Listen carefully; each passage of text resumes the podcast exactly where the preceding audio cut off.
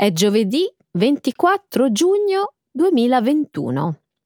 Benvenuti a una nuova puntata del nostro programma settimanale di livello intermedio News in Slow Italian. Un saluto a tutti. Ciao Alessandro. Ciao Carmen. Un caloroso benvenuto a tutti i nostri ascoltatori.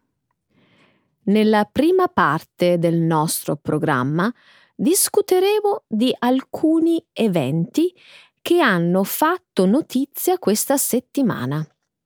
Inizieremo commentando alcuni punti salienti della 47 sessione del Consiglio per i diritti umani delle Nazioni Unite, che si è tenuta lunedì. Poi parleremo della decisione del presidente spagnolo Pedro Sánchez di concedere la grazia a nove leader separatisti catalani nel tentativo di fare una mossa di conciliazione.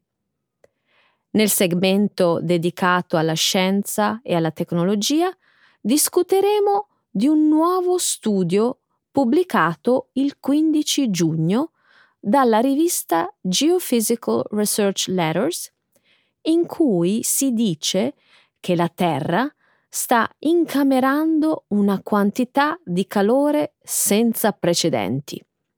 Infine, parleremo dello scambio di doni tra il presidente Putin e il presidente Biden in un incontro avvenuto il 16 giugno durante il vertice di Ginevra. Grazie Carmen.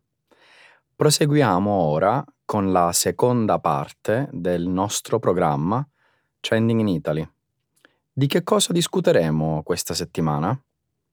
Parleremo delle polemiche nate in seguito a un'iniziativa del gruppo giovanile del partito politico Fratelli d'Italia di Verbania, che ha deciso di regalare il libro autobiografico del leader del proprio partito, Giorgia Meloni, alle biblioteche delle scuole superiori della città. Poi commenteremo una proposta di legge volta a rendere la canzone Bella Ciao l'inno ufficiale del 25 aprile, giorno in cui l'Italia commemora la liberazione dal nazifascismo. Perfetto, Carmen. Iniziamo. Certo, Alessandro. Via allo spettacolo.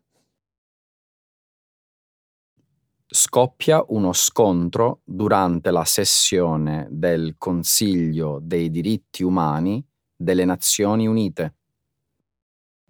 Lunedì Michelle Bachelet, alto commissario delle Nazioni Unite per i diritti umani, ha aperto la 47 sessione del Consiglio per i diritti umani delle Nazioni Unite. Nel suo discorso di apertura ha esortato ad agire in maniera concertata per superare il deterioramento globale dei diritti umani. Bachelet ha sottolineato in particolare la situazione in Cina, Russia ed Etiopia. Bachelet ha detto al Consiglio di voler visitare la regione autonoma Uigura dello Xinjiang in Cina, dal momento che continuano a emergere segnalazioni di gravi violazioni dei diritti umani. I funzionari del governo cinese hanno accolto con favore l'idea della visita, ma hanno detto a Bachelet di smettere di fare osservazioni erronee che interferiscono con la sovranità della Cina. Martedì il Canada e altri 40 paesi hanno chiesto un accesso immediato significativo e senza restrizioni alla regione cinese dello Xinjiang. A sua volta, un inviato cinese, ha chiesto che le autorità canadesi fermino le violazioni dei diritti umani in patria. La dichiarazione della Cina sul Canada è stata sostenuta da Russia, Bielorussia, Corea del Nord, Iran e Siria. Carmen, hai notato che sono per lo più i paesi europei a sostenere la richiesta canadese? E ovviamente non c'è da stupirsi che la Russia, la Bielorussia o Cuba siano dalla parte della Cina. Vorrei fare, però, almeno due osservazioni. In merito alla lista dei 40 paesi? Sì, Carmen.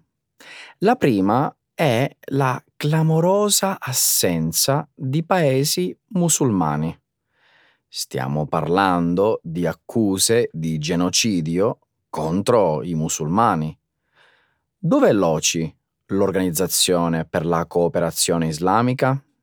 In tutta onestà, l'Albania è un membro dell'OCI e loro si sono schierati con il Canada. Ma hai assolutamente ragione. L'anno scorso 22 membri dell'OCI si sono uniti alla Bielorussia nel tentativo di sostenere la Cina in merito alla questione dello Xinjiang. Una clamorosa ipocrisia. Oh, Realpolitik. Dopotutto, i principali membri dell'OCI sono partner chiave della Belt and Road Initiative cinese.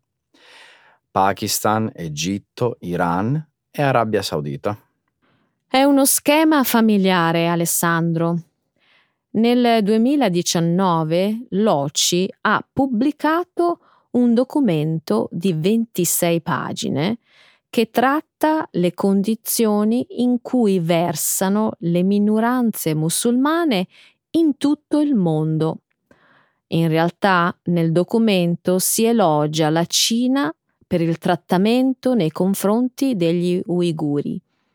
Ok, qual è l'altra osservazione? Due paesi europei non hanno sostenuto il Canada, Carmen. Ungheria e Serbia. Ma credo di sapere perché. Il governo spagnolo concede la grazia a nove separatisti catalani con una mossa conciliante. Martedì il presidente spagnolo Pedro Sánchez ha annunciato la grazia per nove separatisti catalani. I leader indipendentisti catalani erano stati condannati per il loro ruolo nel tentativo illegale di separarsi dalla Spagna quattro anni fa. Il tentativo fallito ha fatto precipitare la Spagna nella più grave crisi politica degli ultimi decenni. L'idea della grazia è stata annunciata all'inizio di questo mese da Pedro Sánchez ed è divenuta subito oggetto di aspre polemiche. Tre principali partiti politici che rappresentano gli elettori di centro, destra e estrema destra hanno organizzato manifestazioni a Madrid contro la grazia. Alle proteste hanno partecipato circa 25.000 persone. Annunciando la grazia, il presidente Sanchez ha detto che la decisione è stata presa nell'interesse dell'unità nazionale e coesione sociale. Ha invitato a una nuova era di dialogo e comprensione. Ma la grazia annunciata rimane solo parziale. il divieto di ricoprire cariche politiche per i separatisti, che in precedenza erano uomini politici, è stato mantenuto.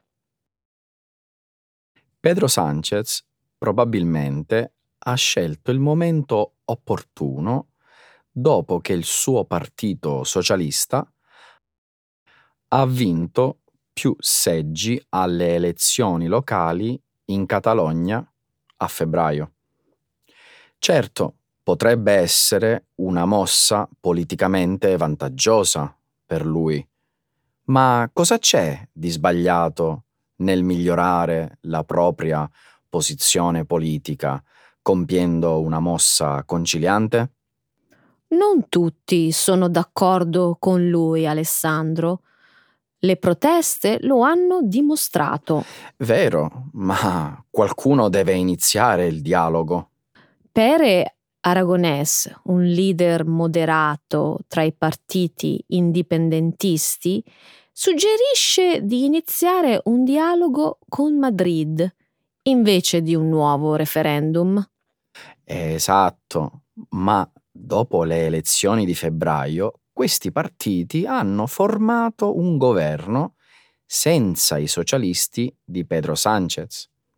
E loro hanno tutti i diritti di formare il governo che pensano funzionerà meglio ma sono d'accordo con Sanchez su almeno una cosa. La grazia non è stata concessa in cambio di ritrattare le credenze a favore dell'indipendenza. Questo è importante. Sono d'accordo. Per ora la grazia è stata concessa. Speriamo che il dialogo continui e porti buoni risultati. La Terra assorbe una quantità di calore mai registrata in precedenza. Lo scorso 15 giugno la rivista Geophysical Research Letters ha pubblicato un nuovo studio allarmante sul surriscaldamento globale. I ricercatori hanno utilizzato le misurazioni satellitari della NASA per misurare quanta energia solare entra ed esce dall'atmosfera terrestre. Questo dato è stato poi confrontato con quelli delle boe che tracciano le temperature dell'oceano. Il confronto ha mostrato quanto calore viene assorbito nell'oceano. La differenza fra la quantità di calore assorbito dalla Terra e quella riflessa nello spazio si chiama squilibrio energetico lo studio ha mostrato che la quantità di energia solare catturata dalla Terra è raddoppiata nell'arco di soli 14 anni. Lo studio ha anche scoperto che l'aumento di gas serra e di vapore acqueo è responsabile di questo fenomeno lo scioglimento delle calotte polari causa una minore dispersione di energia nello spazio. I ricercatori però indicano anche un cambiamento naturale nell'Oceano Pacifico come fattore principale. La transizione da una fase fredda a una fase calda nella temperatura dell'Oceano Pacifico, infatti, causa la formazione di meno nuvole e permette l'assorbimento di più energia. Un raddoppiamento in soli 14 anni. È un dato davvero molto allarmante. Quando due diverse misurazioni suggeriscono lo stesso fenomeno, ci si può davvero credere, Carmen. I dati del satellite NASA e la misurazione della temperatura degli oceani concordano in pieno. Certamente, questo è un fenomeno reale e non un artefatto. Comunque ci sono anche buone notizie nello studio. E che tipo di buone notizie? Lo studio indica l'oscillazione decadale che dura circa 10 anni come fattore principale. È un'oscillazione naturale della temperatura dell'Oceano Pacifico. Le acque dell'oceano infatti passano costantemente da temperature più fresche a temperature più calde. L'attuale ciclo decennale è responsabile in gran parte del raddoppiamento dell'energia assorbita osservato negli ultimi 14 anni. Effettivamente è una considerazione incoraggiante. Però se l'oscillazione non dovesse ritornare indietro, gli effetti sul cambiamento climatico sarebbero gravissimi. Perché secondo il comunicato stampa, l'aumento dell'energia assorbita non ha precedenti. Anche gli autori dello studio però hanno ammesso che non è possibile predire con esattezza cosa avverrà nei prossimi decenni. Joe Biden regala a Putin degli occhiali da aviatore fatti per i piloti da combattimento americani. Lo scorso 16 giugno il presidente degli Stati Uniti Biden e il presidente russo Putin si sono incontrati a Ginevra per il primo vertice da quando Biden è alla Casa Bianca. Durante l'incontro Biden ha regalato a Putin un paio di occhiali da sole da aviatore. Questi sono stati realizzati da una compagnia che produce occhiali per i piloti da caccia USA e NATO dal 1978. 1978. Il presidente Biden ha anche regalato a Putin una scultura in vetro su base di ciliegio del bisonte americano. La stampa occidentale non è venuta a conoscenza di alcun regalo fatto da Putin a Joe Biden. Secondo Peskov, il segretario per la stampa del Cremlino, però, Putin gli avrebbe donato una scrivania in legno dipinta con colori vivaci secondo lo stile tradizionale russo Kokokloma. Lo scambio di doni tra leader mondiali è una pratica diplomatica frequentissima. Durante lo scorso incontro del G7, Biden ha regalato al primo ministro del Regno Unito, Boris Johnson, una bicicletta americana dipinta con i colori della bandiera britannica, costruita da un artigiano, e un casco in tinta. Che posso dire, Carmen? Almeno qualcuno alla Casa Bianca ha una buona immaginazione e probabilmente i regali sono molto simbolici. Il simbolo più ovvio, notato da molti giornalisti, è il legno di ciliegio. Rappresenta un episodio legato a George Washington. La leggenda secondo cui si è rifiutato di mentire quando da bambino ha danneggiato un albero di ciliegio? potrebbe essere un riferimento al valore dell'onestà offerto all'ex agente del KGB? Hmm, dubito che Putin abbia mai sentito questa storia, Carmen. E sono certo che in ogni modo l'avrebbe considerata falsa. Da cinico qual è. Va bene. Quali altri simboli nascosti vedi, Alessandro? Negli occhiali da aviatore? Ce ne potrebbero essere due, Carmen. Ovviamente possono riferirsi ai combattenti delle forze aeree americane, ma si potrebbero anche collegare a un precedente incontro tra i due, quando Biden era vicepresidente.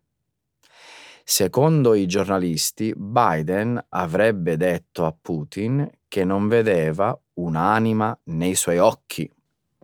Penso che anche questo potrebbe essere un riferimento all'ex presidente Bush.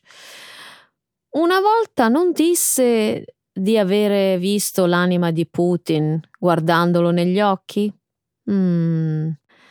Credo che ci stiamo spingendo troppo in là, Alessandro. Polemiche per l'autobiografia di Giorgia Meloni in regalo alle scuole di Verbania. Ha generato accese discussioni l'iniziativa del gruppo giovanile del partito politico Fratelli d'Italia della città di Verbania in Piemonte di regalare alle biblioteche delle scuole superiori locali il libro autobiografico di Giorgia Meloni, leader nazionale del partito. Fratelli d'Italia è una formazione politica italiana che insegue valori di destra, nazionalisti, sovranisti, cristiani e tradizionalisti. La 44enne Giorgia Meloni è alla guida del partito in qualità di presidente sin dal 2014 e, stando a recenti sondaggi, risulta essere uno dei leader politici con il più alto indice di gradimento tra gli elettori italiani. Il suo libro, intitolato Io sono Giorgia, è uscito nelle librerie italiane lo scorso 11 maggio. In questo volume la leader di Fratelli d'Italia racconta in prima persona le vicende più rilevanti della sua vita, dando ampio spazio a temi complessi e molto dibattuti come la maternità, l'identità e la fede, su cui Meloni mantiene posizioni molto conservative. Eh sì, visto che all'interno del libro si esprimono pensieri di una corrente politica ben precisa, questo spiega perché la proposta del gruppo giovanile di Fratelli d'Italia abbia fatto discutere così tanto. Lo scorso 3 giugno il Corriere della Sera ha scritto che l'idea di donare il libro alle biblioteche scolastiche è stata respinta dalle autorità comunali di Verbania. Tra le voci contrarie spicca quella di Riccardo Brezza, assessore alla cultura, che ha definito l'iniziativa una provocazione politica che supera ogni limite. Meno male che si sono opposti. A mio avviso, in un paese democratico, i partiti politici devono restare al di fuori delle aule di scuola. Spero solo che si sia trattato di un caso isolato. In realtà è la seconda volta in un mese che il partito Fratelli d'Italia viene accusato di cercare di fare propaganda elettorale nelle scuole. Che cosa è successo? Raccontami tutto per filo e per segno.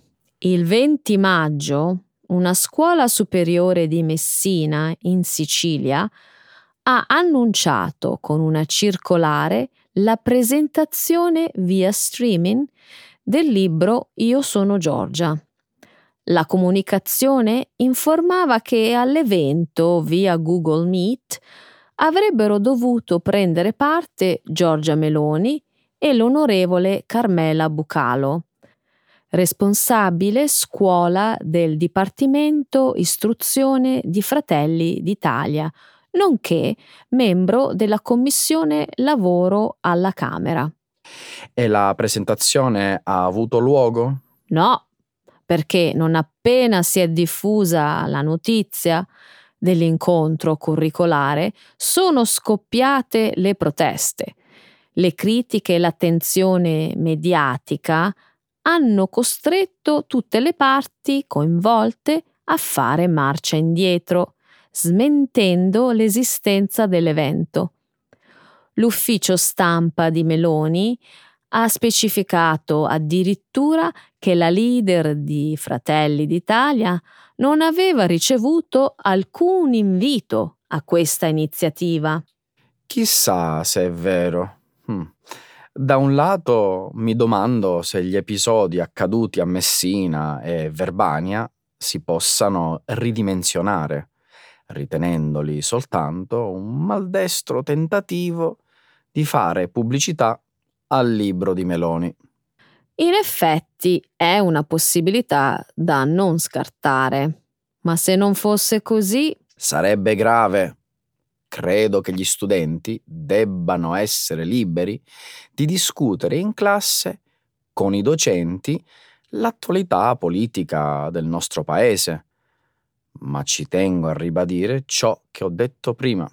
La scuola pubblica deve essere autonoma e indipendente e mai e poi mai dovrebbe essere considerata un luogo per tenere comizi politici. Bella Ciao, proposta come inno ufficiale della festa della liberazione. Una mattina mi son svegliato, oh bella ciao, bella ciao, bella ciao, ciao, ciao. Una mattina mi son svegliato e ho trovato l'invasor. Oh partigiano, portami via. Oh bella ciao, bella ciao, bella ciao, ciao, ciao. Oh partigiano, portami via, che mi sento di morir. Quelli che ho appena finito di intonare sono i versi iniziali di Bella Ciao, uno dei canti popolari italiani più famosi al mondo. Fonti storiche raccontano che il brano si diffuse nell'ambito della Seconda Guerra Mondiale, quando fu adottato dalla resistenza partigiana italiana, un movimento politico e militare che si oppose all'occupazione nazifascista dell'Italia centro-settentrionale. Il movimento partigiano, costituito interamente da civili, fu appoggiato da tutte le forze politiche soppresse durante l'epoca fascista, come il Partito Comunista Italiano, il Partito Socialista e i Democratici Cristiani. Data la sua associazione alla lotta partigiana, dopo la liberazione dell'Italia, Bella Ciao iniziò ad assumere notorietà e oggi è famosa come inno internazionale delle manifestazioni che rivendicano la libertà contro l'oppressione. È vero. La canzone, per esempio, è stata intonata dal movimento Occupy Wall Street durante le proteste dell'ottobre del 2011. Sì, lo stesso è accaduto nel 2013 in occasione delle manifestazioni a Istanbul contro il presidente turco Recep Erdogan. Più di recente, invece, è stata utilizzata nel 2019 dal movimento ambientalista Fridays for Future durante alcuni raduni di piazza. E parlando di attualità, non ti sarà sfuggito che alcuni partiti della sinistra italiana intendono farlo diventare l'inno ufficiale della festa della liberazione dal nazifascismo, che cade ogni anno il 25 aprile. Certo, ho letto questa notizia sui giornali. Il disegno di legge è stato presentato in Parlamento venerdì 4 giugno.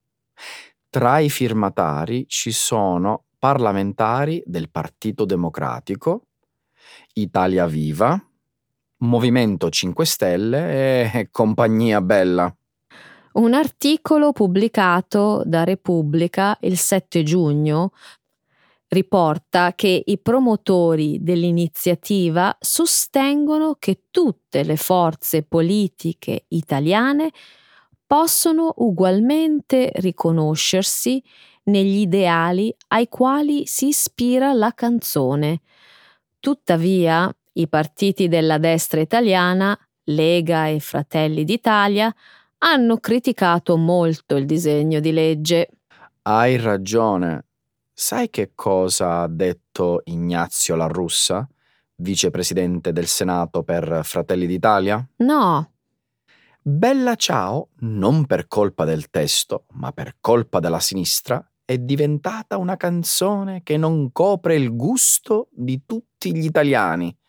È troppo di sinistra. Non è la canzone dei partigiani, è la canzone solo dei partigiani comunisti. Dunque è evidente che l'inno partigiano non è appoggiato da tutte le forze politiche italiane. Per il momento è così ma non credo che le cose cambieranno in futuro. Non penso che i partiti di destra, che hanno sempre disertato le manifestazioni celebrative del 25 aprile, rivedranno la loro posizione. Quindi pensi che il disegno di legge sulla canzone Bella Ciao sarà bocciato in Parlamento? Oppure che diventerà davvero l'inno ufficiale della festa della liberazione? Difficile fare previsioni. Io spero diventi l'inno ufficiale. Non perché simpatizzi per i partiti di sinistra, ma perché credo sarebbe un bel gesto rendere omaggio a un brano popolare diventato l'emblema del sacrificio di tanti cittadini italiani morti per la libertà.